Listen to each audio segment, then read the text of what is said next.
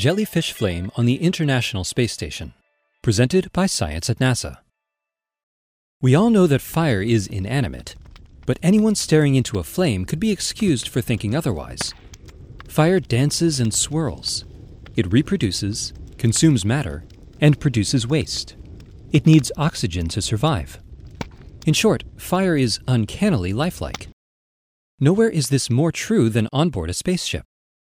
Unlike flames on Earth, which have a teardrop shape caused by buoyant air rising in a gravitational field, flames in space curl themselves into tiny balls.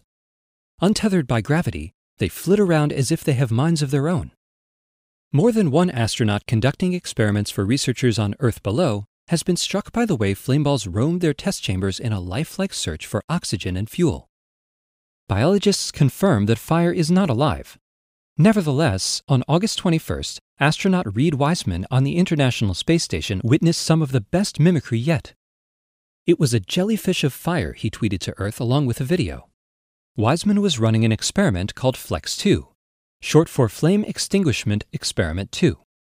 The goal of the research is to learn how fires burn in microgravity and, moreover, how to put them out. It's a basic safety issue. If fire ever breaks out on board a spacecraft, astronauts need to be able to control it understanding the physics of flame balls is crucial to zero G firefighting. Combustion in microgravity is both strange and wonderful, says Forman Williams, the principal investigator of Flex 2 from the University of California, San Diego. The jellyfish phenomenon Wiseman witnessed is a great example. He points out some of the key elements of the video. Near the beginning, we see two needles dispensing a droplet mixture of heptane and isooctane between two igniters. The fuel is ignited, then the lights go out so we can see what happens next. The flame forms a blue spherical shell 15 to 20 millimeters in diameter around the fuel. Inside that spherical flame, we see some bright yellow hotspots. Those are made of soot. Heptane produces a lot of soot as it burns, he explains. Consisting mainly of carbon with a sprinkling of hydrogen, soot burns hot, around 2000 degrees Kelvin, and glows brightly as a result. Several globules of burning soot can be seen inside the sphere, he continues. At one point, a blob of soot punctures the flame sphere and exits.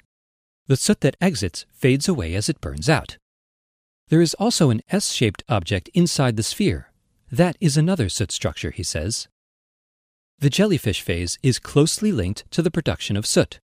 Combustion products from the spherical flame drift back onto the fuel droplet.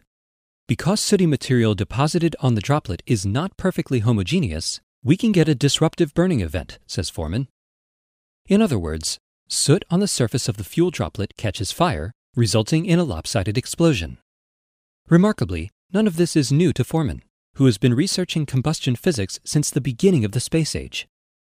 We first saw these disruptive burning events in labs and microgravity drop towers more than 40 years ago, he says. The space station is great because the orbiting lab allows us to study them in great detail. Tom Avedisian at Cornell is leading this particular study, Forman says.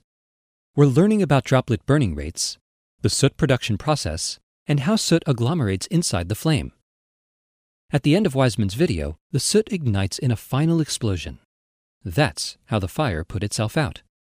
It was a warp drive finish, says Wiseman. For more information about strange physics on the space station, stay tuned to science.nasa.gov.